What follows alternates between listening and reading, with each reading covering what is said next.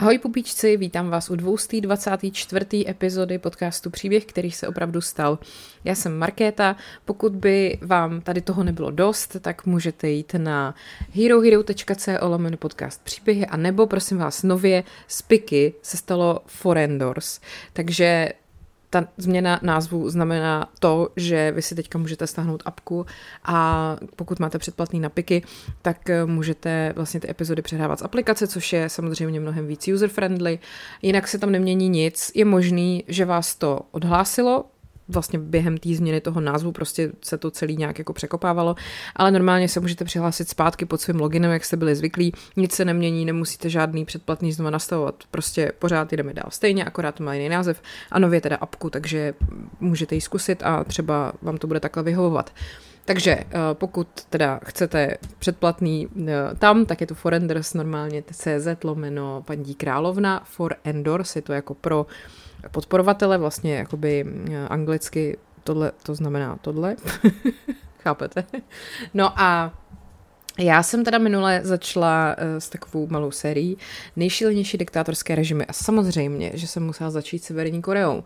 Ale to je takový, bych řekla, docela známý. Nebo teda jasně, že některé ty věci, které se tam dějou, uh, nevíme všichni, nebo já jsem třeba spoustu věcí nevěděla, ale je to mnohem jako notoricky známější než uh, třeba právě Turkmenistán, o kterém chci mluvit dneska.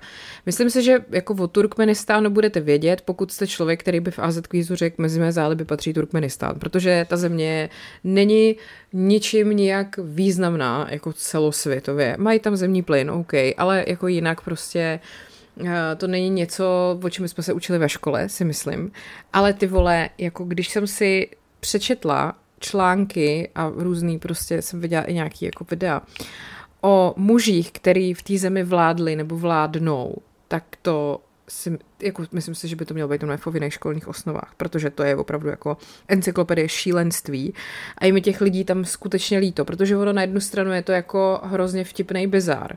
Na druhou stranu bohužel se s tím pojí i ta druhá stránka toho nějakého jako duševního rozpoložení psychopatů, který to, jako, což tam ty diktátoři rozhodně jsou, že teda eh, dělají jako úplný šílenosti, nesmysly, které nejsou zase tak jako zásadní pro váš každodenní život, ale bohužel se s tím právě pojí i obrovsky jako represivní každodenní režim pro ty obyvatele tam. Takže je to jako vtipný a zároveň je to hodně smutný. Já vám o tom povyprávím a budete se, myslím, velmi divit. Pokud jste o Turkmenistánu doteď jako neslyšeli nebo o tom, co se tam jako děje.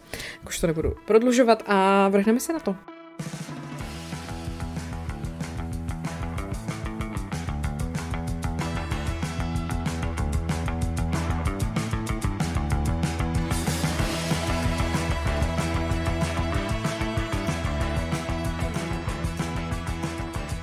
Pojďme se nejdřív určit, kde vlastně jsme. Jo? Turkmenistán je eh, vnitrozemská země s nejmenší hustotou obyvatelstva ve střední Asii. Vznikla eh, přímo jako Turkmenistán vzniknul v roce 91 po rozpadu Sovětského svazu. Předtím eh, to byla vlastně, byl součástí Turkmenský sovětský socialistický republiky, ta byla součástí Sovětského svazu. Tahle ta země, jak jsem říkala, je bohatá, bohatý naleziště zemního plynu. Sousedí s Iránem, Kazachstánem, Uzbekistánem a Afghánistánem, takže už tak zhruba víte, kde se nachází. Um, Turkmenistánu od toho roku 91, kdy se teda z něj stal Turkmenistán, vládl prezident Sapar Murad Niyazov. Tohle to bude ještě jako zajímavý naučit se jako vyslovit správně jména těch lidí, kteří tam vládli, je na tom, tom celém to nejtěžší. Budu to, to hlavně toho druhého budu muset vždycky znova přečíst, protože to se nedá jako zapamatovat. Každopádně Sapar Murad tam vládnul až do 20. prosince 2006, to umřel na infarkt. A jeho nástupcem se stal prezident Gurbanguly Berdy Muhamedov, který potom vládnul vlastně dá se říct, jakoby já bych řekla stejným šíleným způsobem jako ten Sapar Murad. A dneska už není prezidentem Gurbanguly, ale jeho syn Serdar. Ano, jmenuje se Serdar. A to se teda stalo v roce 2022, že byl zvolený eh, prezidentem. Přičemž teda ehm, ten Sapar Murad, o tom budu, já, já vím jako postupně, ale ještě jsem jenom chtěla tady rychle říct, že uh, vlastně ten Gurbanguly byl u toho Sapar Murata minister zdravotnictví a je to bývalý zubař. Jenom tak jste měli jako kontext, jak moc politicky jako vzdělaný ty lidi třeba jsou. A Bohužel teda ten Turkmenistán je považovaný za jednu z nejrepresivnějších zemí světa. Je tam prostě vládne tam jedna strana, je tam opravdu diktátorský, uh, diktátorský režim a vlastně tam ani není moc jako proč jezdit, kdybyste byli nadšený turisti. Teda jedna věc tam je, já se k tomu dostanu, ale ta vlastně vznikla tak jako omylem a není to vlastně úplně nějaký přírodní uh, jako klenot, se kterým by se ta země mohla chlubit a přesto, no říkám, já vám to řeknu. Takže uh, Turkmenistán teda asi nikoho nepřekvapí, že je jedna z nejméně navštěvovaných zemí na světě. Uh, turisti tam skutečně téměř nejsou.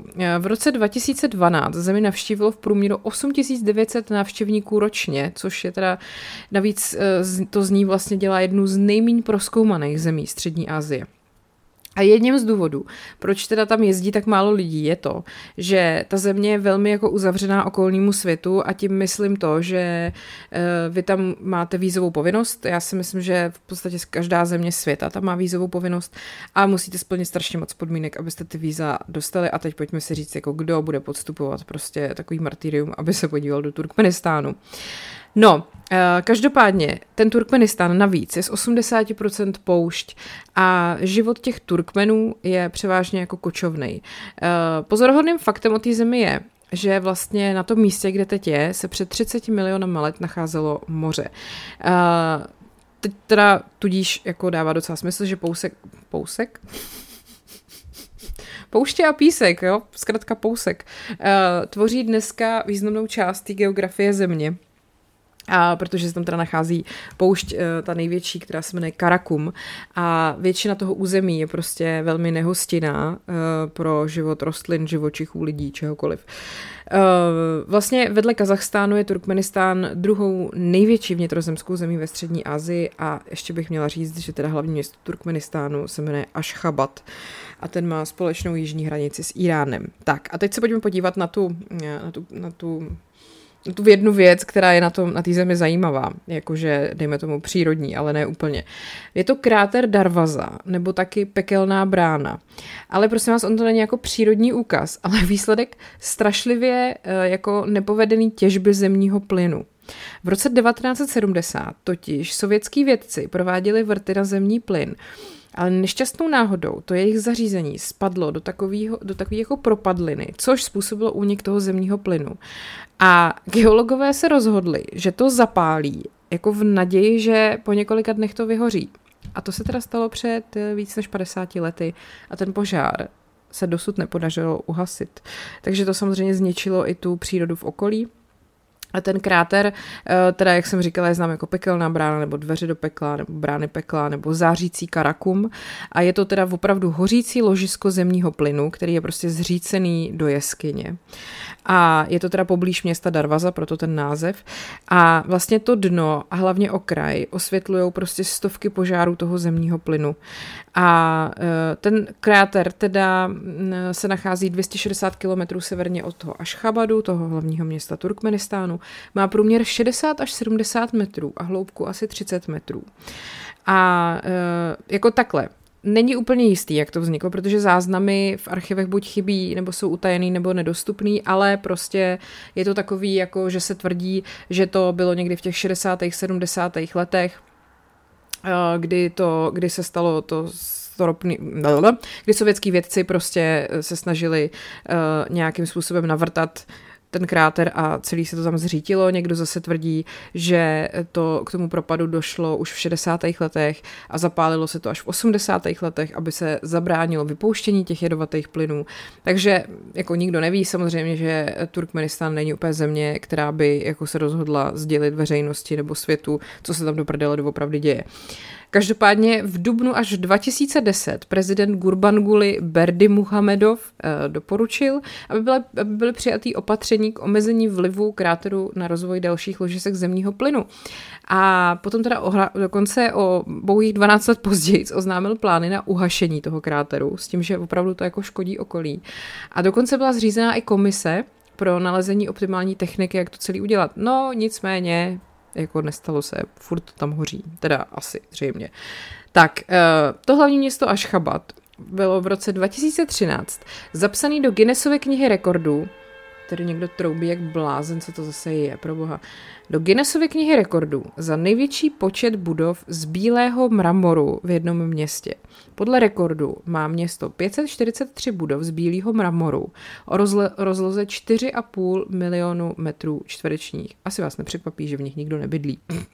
No a taky je v Guinnessově knize, prosím vás, eh, v, v tomto městě uvedený nejvyšší stožár na světě, 133 metrů, největší komplex fontán, největší architektonický obraz a největší ruský kolo v uzavřeném jakoby eh, prostě pod střechou. Teďkon. Uh, Turkmenistán má obecně jako k tady těm Guinnessovým, nebo prostě k rekordům takový jako nějakou tendenci nebo sklon a pravidelně zve lidi z Guinnessovy knihy, aby si jako poznamenali ty nejnovější rekordy, které ta země vytvořila, takže prostě Pelhřimovská agentura Dobrý den je tam v podstatě obden. Nemluvě o tom, že většinu těchto těch rekordů samozřejmě vymýšlí a realizuje pouze Turkmenistán, takže ono není těžký být první, když prostě nikdo jiný o to leto nesoutěží. Eh, ještě když se vlastně eh, tady vrátím jako k Turkmenům, oni jsou potomci kočovného kmene Oguzů, eh, přestěhovali se do oblasti v 7. století a vlastně si myslím, že možná, jestli jste někdy něco jako viděli turkmenského, tak je to telpek, což je taková velká čepice z ovčí kůže. Nosí to chlapy a ona je navržená tak, aby udržovala stabilní tělesnou teplotu, ať už jako v parném létě nebo za chladných zimních nocí v poušti. Tak, pojďme se podívat na Sapurmurata Niazova. Na ten člověk za svoji prezidentskou kariéru dokázal spoustu věcí. On zakázal operu, balet a taky to, aby chlapi poslouchali autorádio nařídil, aby se měsíc leden pojmenoval po něm a měsíc duben po jeho matce. A tam pak mám někde napsáno, jak se ten duben teďka jmenuje, to pak najdu. Vydal knihu svých duchovních myšlenek a ta se potom stala povinnou četbou nejen ve školách, ale pro všechny, co chtějí třeba udělat i řidičák. Takhle. Uh, na náměstí na jižním okraji turkmenského hlavního města Ašchabadu je monument ve tvaru rakety, který se jmenuje Oblouk neutrality. Je celkem 312 metrů vysoký a na jeho vrcholu stojí 40-metrový zlatý muž v obleku, má rozpřažený ruce a pozoruje zemi a za ním je vlajka teda. A jeho uh, řeč a výraz těla tváře říkají něco jako jsem nejlepší a zvládnu to, nebo tak. A tenhle ten zlatý muž právě je Sapar Murat Niyazov, já jsem vám to chtěla takhle uvést, abyste měli trošku představu. On byl velmi jako megalomanský diktátor, který teda vlastně na ten oblouk neutrality nechal vybudovat už jako upravenou verzi toho, který původně stával v centru města. Ten původní byl zakončený jeho sochou, která se otáčela tak, aby byla neustále obrácená ke slunci. Jo, teď teda už na tomhle v této, na této nové verzi se neotáčí a je prostě jenom jako nehybnej. No, každopádně, Sapar Murat Niyazov vyrůstal v sovětském sirotčenci poté, co jeho rodina zahynula při zemětřesení když mu bylo 8 let, tak eh, jo, takhle, oni, ano, zemřel při zemětřesení, když mu bylo 8 let, tady mám konec řádku a to je jedno. Potom, když mu bylo 20, tak vstoupil do komunistické strany a dá se říct, že jakoby stoupal po tom politickém žebříčku v Turkmenistánu. Ano, a když se rozpadl Sovětský svaz, tak se stal prezidentem a vlastně dal si takový úkol, jako posílit nezávislost a národní charakter Turkmenistánu. On se teda vládnul tam 16 let celkem a vlastně se jakoby překřtil na takzvaného Turkmenbašiho, neboli velkýho vůdce všech Turkmenů. A jak říkám, zaved různé věci, uh, jsou to různé jako okouzlující bizarnosti, ale taky strašlivý represe. Mm, stejně jako už minule zmiňovaný severokorejský uh, Kimové, celá ta jejich dynastie, který se staly nějakým způsobem kultovníma osobnostma, se spousta uh, nařízení i u toho Niazova vlastně zakládalo na tom, že je prostě psychopat. Uh, vlastně v roce 97 podstoupil operaci srdce, tudíž musel přestat kouřit. No a tak zakázal kouření na všech veřejných místech, logicky. Uh, zjistil, že když mu rostou vousy, tak mu to jako dráždí kůži, tudíž zakázal, aby muži nosili vousy, taky uh, mu vadili, nebo mě, jako měl pusu podrážděnou od zlatých zubů, tudíž zakázal, aby lidi měli zlatý zuby, jakože ty vole. A Taky neměl rád, když se nechávali televizní moderátoři líčit, takže v roce 2004 nařídil, aby hlasatelé na obrazovce vystupovali s tvářemi bez kosmetických přípravků Tečka. Taky nařídil postavit turkmenský poušti palác z ledu, do kterého se vejde až tisíc lidí. No a těch pomníků samozřejmě jako víc, uh, nejen tenhle, ten, co jsem už jako říkala, ten oblouk neutrality. On taky tu svoji podobiznu umístil na koberce, na lahve vodky, na hodinky, uvedl taky na trh vlastní značku parfému. Představte si, že by třeba Miloš Zeman prostě uvedl na trh vlastní značku parfému. Přemýšlím, jak by se to tak mohlo jmenovat a jak by to asi vonilo. No, uh, prezident si taky obarvil vlasy na černo. Uh, když si potom jako najdete, nebo vám dám na Instagram jeho fotky, tak jako pochopíte, že to není úplně přirozená barva. Uh, a taky zakázal vlastnit ty hodinky, na kterých byla jeho podobizna se šedivými vlasama, ta původní prostě, jo. Takže on nechal svůj ksicht nalepit na úplně všechno a pak si obarvil vlasy a to všechno, kde byl šedivý, se musel zakázat. Taky zakázal operu a balet, a taky uh, se na veřejných akcích nesměly uh, jakoby hrát jako normální klasická, nebo klasická, prostě se nesměla hrát hudba. Jo a taky třeba uzavřel uh, všechny nemocnice s výjimkou nemocnic v tom hlavním městě Ašchabadu, protože to je podle mě skvělý pro lidi, co bydlí třeba 100 kilometrů někde přes celou poušť úplně na druhém konci té země. Uh, samozřejmě teda všude i jako vždycky vysely billboardy s jeho podobiznou a on sám často jako předstíral rozpaky nad tímhletím zbožňováním. Osobně jsem proti tomu, abych viděl své obrazy a sochy na ulicích, ale lid to tak chce. No a krom toho, že teda zakazoval věci, které mu vadily a, a polepil prostě celý, celou zemi svým portrétem, tak, eh, jak jsem říkala, rád pojmenovával věci po sobě a tý svojí znesnulý matce. Takže například i eh, kromě toho, že leden se jmenuje Turkmenbaši, tak i třeba město Krasnovodsk se přeměnovalo na Turkmenbaši a duben a chleba byly změněný na to jméno jeho matky, což je Gurban Sultan. Teď prostě já nevím, tak můžou nastat situace, kdy jako člověk neví, jestli říkáte duben nebo chleba, jako Gurban Sultan prostě. A teď co, co jak, jak ty lidi poznají, že mluvím o, o dubnu a nebo chlebu? To je přesně jak bylo v tom, to je úplně přesně jak eh, bylo v diktátorovi od toho od Saši Barona Kohena, že jo? Aladin, Aladin, jsem HIV Aladin. Podle mě se inspiroval tady Gurban Guli, ne, pardon, to ještě není Gurban Guli, to je tady ten uh, ser, ser, ser, ne, jak se jmenuje, Sapur, Sapur Murat, pardon. To se fakt nedá zapamatovat. No, takže prosím vás, kdybyste byli v Turkmenistánu a někdo vám řekl uh, Gurban Sultan, tak prostě musíte odhadnout, jestli mluví o chlebu nebo o dubnu. Jestli někdo řekne Turkmenbaši, tak musíte odhadnout, jestli mluví o tom prezidentovi, nebo mluví o tom městu, a nebo mluví o měsíci lednu. Tak, uh, taky se za jeho vlády v Turkmenistánu objevil takzvaný chodník zdraví. On, aby podpořil fyzickou aktivitu obyvatel Ašchabadu, tak nainstaloval ve vyprahlém pohoří Kopeddak kde nejsou stromy, 28 kilometrů betonových cest a schodišť a všichni státní zaměstnanci museli jednou ročně tady tenhle ten uh, úsek jako stezky projít. Uh, on samozřejmě uh, do, jako u toho vyjadřoval svoji nespokojenost, když se mu nelíbilo, jak pomalu oni chodějí. On měl nějaký tempo, který preferoval a pokud šli pomalejc, tak byl nespokojený. Uh, on teda tyhle ty výtky ale vždycky pronesl až v cíli, kam ho dopravil vrtulník. No, ale teda nejobsáhlejší a velmi uh, jako nepochopitelný vhled do jeho mysli přinesla takzvaná ruhnama, ru, runama, což je takzvaná kniha duše. Jo. Je to duchovní a filozofický svazek, který on vydal v roce 2004. Je to jako něco mezi dě, jako výkladem dějin, ale velmi jako, řekněme, Uh, takov, je, to, je to podaný velmi subjektivně teda, uh, výklad dějin, pak jsou tam nějaký morální návody, filozofické učení a nějaký jeho vzpomínky a samozřejmě nechybí ani poezie. no a on zaved povinný studium té runami pro všechny školáky a to vlastně více méně místo třeba fyziky nebo algebry, protože ty nejsou tak důležitý.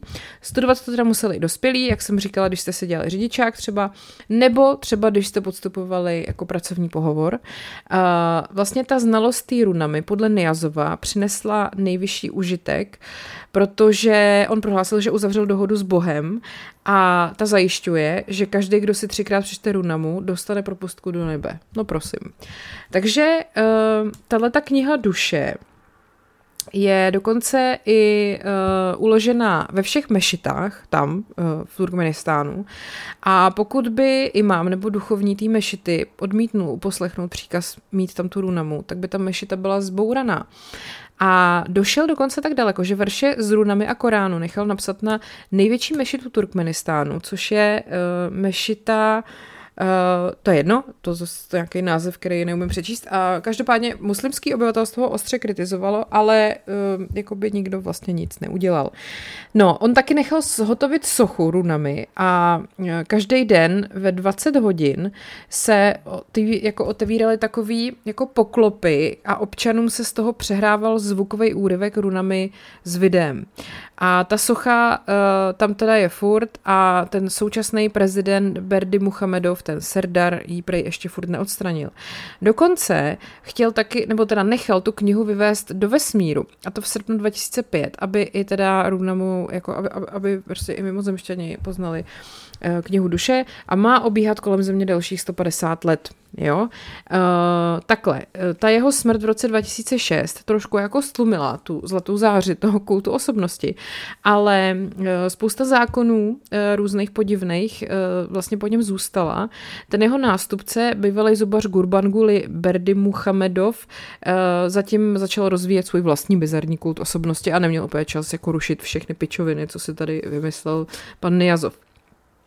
V roce 2013, až sedm let po Niazovově smrti, nařídil teda ten Berdy Muhamedov odstranit Runamu ze všech státních škol a o rok později prohlásil, že dokonce ani turkmenské univerzity už nebudou zkoušet studenty ze znalosti Runamy, což je nádherný, to už v podstatě je to svobodná země, ten Turkmenistán. No, když eh, teda se ještě vrátím tady k Niazovovi, on eh, vlastně zemřel teda v 660 letech na infarkt a turkmenský ozbrojený síly byly uvedeny do stavu nejvyšší pohotovosti a hraniční přechody byly uzavřený, jakoby předtím se tam hrnuli prostě 100 tisíce lidí. Státní televize ukázala hudebníky, kteří hráli na housle a byl vyhlášený týdenní smutek. Byly zrušený oslavy a před turkmenským velvyslanectvím zahraničí byly vyvěšený černý vlajky. Vláda vyzvala zemi, aby zachovala klid a statečnost a dále se sjednotila, aby teda důstojně překonala těžkou zkoušku, která ji postihla a čestně pokračovala v činech národního vůdce. No, samozřejmě, že podle oficiální uh, propagandy tady pan uh, prostě Niazov a alias Turkmen Baši přived svůj lid do nového zlatého věku, ale ve skutečnosti uh, ta zlatá se objevovala jenom na těch jeho četných pomnících. Ty lidi, nebo spíš ten národ držel v úplné izolaci a politický dizent samozřejmě mě potlačoval jak mohl. Dokonce uh, existují nějaké zprávy o údajném pokusu o atentát na něj v roce 2002, ale spousta lidí ho považovalo za vykonstruovaný, přičemž on, že to využil jako záminku k zásahu proti těm oponentům, který potom uvěznil a internoval. No, tam totiž s tím Turkmenistánem, je právě ten problém, že má jako hodně toho zemního plynu. Tudíž to zajímá Moskvu, Čínu a Západ. Eh, ta země eh, dodává obrovské množství zemního plynu ruskému Gazpromu a tudíž je i klíčovým hráčem v politice té Moskvy. Eh, a teď asi posledních pár let, vlastně ne, ještě pár let, no za chvilku už to budou dva roky. Jako vidíme, jak moc důležitý ten plyn je, nejen jako v našich životech obecně, ale i vzhledem k rusko-ukrajinské válce. Uh, takže samozřejmě tohle není dobrá zpráva, když takovýhle zemi vládnou takovýhle šílenci. Takhle, když se podíváme na to, jak to tam je s lidskýma právama, tak eh, ne samozřejmě dobře. Jak řekl výkonný ředitel Aaron Rhodes, Mezinárodní helsinský federace pro lidský práva, Nejazov proměnil Turkmenistán v bizarní totalitní stát, který se utápí v zoufalé a nemocné existenci. Uh, on se vlastně nejdřív teda dostal jako, mm, k moci jako první tajemník turkmenské komunistické strany a uh, asi jako rozhodně není náhoda, že zrovna on byl potom zvolený prezidentem v tom roce 91, že jo. Um, takhle. Uh, vlastně existují dvě hlavní nebezpečí. Eh, že se tam tato politická struktura zachová, kdy se prostě popírají ty přirozené práva a svobody, ale pak samozřejmě taky hrozí v takovýchhle zemích nejvíc to, že tam přijde nějaká občanská válka, nějaký krve prolití a Bůh ví, kde se to zastaví. No, ještě mi přijde tady srandovní bizar, že základní stravu obyvatel Turkmenistánu je pilav. A to já teda musím říct, že mám hrozně ráda. Já jsem ten recept na něj jednou objevila a vůbec jsem nevěděla, že to je, že to je jako turkmenský, nebo asi. Je to vlastně strašně jednoduché jídlo. Je tam, je to rejže, maso, mrkev a koření, který ale musí být římský kmín, aby to tomu dalo ten správný, tu správnou chuť a vůni a dělá se to, vaří se to jakoby ještě ve vývaru celý. A je to pro mě takový jako hrozně takový jako comfort food a uh, očividně v Turkmenistánu se to jí úplně všude, jako i na svatebních oslavách a tak. Takže pokud jste fanoušci pilafu jako já, tak možná byste do Turkmenistánu přece jenom měli vyrazit. Uh, v zemi se taky pěstují uh, melouny, a dokonce mají svůj vlastní zvláštní den, je to státní svátek. Takže eh, prostě je to takový jako ve Star s holou. v Turkmenistánu mají prostě den, státní svátek, den melounů. No, eh, každou druhou neděli v měsíci srpnu je to, prosím vás. Tak, ještě chvilku zase zůstanu u bizáru. Prosím vás, eh, pan bývalý už prezident Gurban Berdy Muhamedov, já to ráda říkám, když už jsem se to jednou naučila, zaved zákaz černých aut v hlavním městě Ašchabadu. A taky nejsou povolený, prosím nás, špinavý auta. Jo? Takže na okrajích města je spousta mycích stanic, lidi si musí nechat auto vyčistit, než jedou do centra, protože to by se jako dost mlátilo s těma mramorovými barákama, ve kterých nikdo nebydlí a těma zlatýma suchama. Že jo? Um, v, Kobe, takhle, v Turkmenistánu jsou strašně důležitý koberce, prosím vás. Eh, v rámci vlády existuje i ministerstvo pro koberce. V Aškabadu je taky Národní muzeum koberců, kde je vystaveno více než tisíc koberců. Kromě toho je koberec i na státní vlajce Turkmenistánu. Tak a stejně důležitý jako koberce jsou tam koně. Místní turkmenský plemeno koní Akal Teke je považovaný za jedno z nejvzácnějších a nejkrásnějších na světě. A vlastně jedno z nejváženějších povolání v Turkmenistánu je jakoby, uh, jako být kovboj nebo jako krotitel koní. Uh, děti v Turkmenistánu se už od útlýho věku dostávají do výcvikových středisek, kde se z nich stávají jako cvičitelé koní. A ten kůň Akal Teke se objevuje i na státním znaku Turkmenistánu a uh, prosím vás, eh, v tom znaku je jako kůň, který eh, jako skutečně existuje. A když potom zemře, tak je vybraný novej a ten státní znak bude aktualizovaný. Bizar. No, každopádně, eh, jak teda byl tady pan prezident Niazov blázen, tak jeho následovník Gurbanguly Berdy Muhamedov se stejně tak vyznačuje velkými bombastickými gestama, který teda dávají najevo, že je prostě úplně nejlepší. Um, On nechal třeba v tom hlavním městě Ašchabadu vstyčit 20-metrovou zlatou sochu svého oblíbeného psa, místního plemene Alabaj. Um, je to člověk, který chce být vnímán jako nedotknutelný polobůh. Řeklo se o něm v různých jako médiích a tak. Uh, ta jeho továrna na propagandu samozřejmě dál chrlila mýty, které, které prostě vymejvaly mozky jako širším vrstvám obyvatelstva. Takže uh, samozřejmě ten stát je prolezlej korupcí je tam strašně zvýhodněná nějaká elita vůči jako normálním obyvatelům, ale eh, to prostě se k těm lidem jako, oni nemají ten kontext, že jo, když tam bydlej a musí přihlížet tomu, že třeba v roce 2015 tady ten člověk se eh, nechal vstyčit sochu svojí zlatou, kde sedí na koni, drží holubici na vrcholu sloupu z bílého mramoru. A On sám trvá na tom, že ty sochy vždycky vzniknou jako reakce na ohromnou poptávku veřejnosti. Mým hlavním cílem je sloužit lidu a vlasti a tak budu naslouchat názoru lidu a udělám to, co si vybere. No jasně, když žijete v Turkmenistánu, prostě vzýváte ty vole jako koberce a koně a asi nemáte skoro co jíst, tak určitě to, co si nejvíc na světě přejete, je, aby někdo styčil zlatou sochu vašeho prezidenta, jak v ruce drží holubici, jakoby logicky. No, eh, v žebříčku svobody tisku na světě, který v roce 2019 sestavila organizace Reportéři bez hranic, dokonce Turkmenistán nahradil Severní Koreu na posledním místě. A to už si myslím, vážení přátelé, že jako je opravdu prvenství, které by mělo být zapsáno v Guinnessově knize rekordů. Uh, oni teda taky jsou uzavřený vůči nějakým všem formám, všem možným formám mezinárodní jako kontroly. A ta svoboda tisku prostě tam v podstatě neexistuje. Prezident i to jeho okolí jako vynakládají mimořádný úsilí, aby ten tok informací do země i ze země v podstatě neexistoval. Tak, uh, samozřejmě, že stát dohlíží na tištěný elektronický média, a bohužel se tam taky jako pronásledují novináři, třeba Sultan Achilová, nezávislá zpravodajka, která byla v roce 2016 napadená a okradená a pak jí bylo zabráněno v nástupu do letadla, aby se mohla zúčastnit zahraniční konference. Novináři by měli mít možnost pracovat, aniž by byli napadáni nebo zadržováni policií za to, že dělají svou práci. Uh, utrpení Achillové bylo zřejmě dalším z organizovaných pokusů umlčet kritiky v zemi. Tohle říká vlastně Rachel Denberová, zástupce ředitel organizace Human Rights Watch pro Evropu a střední Asii.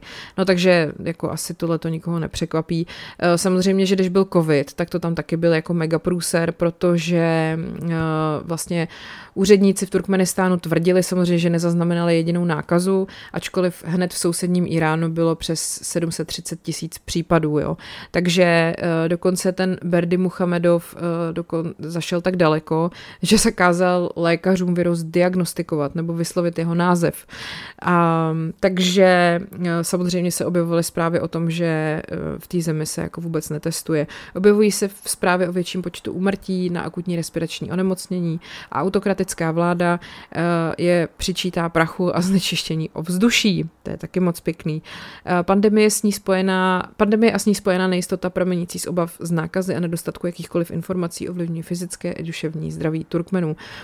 No, uh, ta, jako vlastně to asi nemůže nikoho překvapit, když, když ví, jak to tam funguje v té zemi, ale ta bezohledná nekompetentnost, na kterou právě upozornili z Human Rights Watch během covidu, vlastně jako měla třeba nějakým způsobem jako upozornit na to, že ten prezident fakt nemá jako v úmyslu uh, zdraví svého nebo jako nemá na srdci zdraví svého obyvatelstva, ale stejně to jako nic nezměnilo. Jo, že prostě dál jako naprosto nepodloženě popírali případy covidu a vlastně nátlak úřadů na zdravotníky a neposkytování jako různých ochranných pomůcek prostě znamenali, že se to tam šířilo tak nějak jako bez nějakého nevím, nějakého zásahu a Bůh ví, kolik lidí na to umřelo, třeba úplně zbytečně. Pojďme ještě trošku zase do něčeho vtipnějšího. Uh, prezident Berdy Muhamedov v roce uh, 2000, myslím, 13 spadnul z koně, prosím vás, což bylo jako strašná veřejná potupa.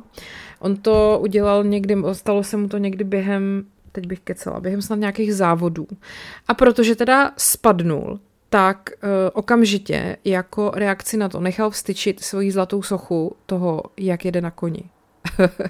Eh, taky třeba eh, na veřejnosti, krom toho, že jezdí na koni, tak se věnuje házení díkou nebo taky automobilovým závodům a taekwondu. A prosím vás, najdete na YouTube klip, kdy na novoroční večírku v roce 2020 je zachycený, jak DJuje.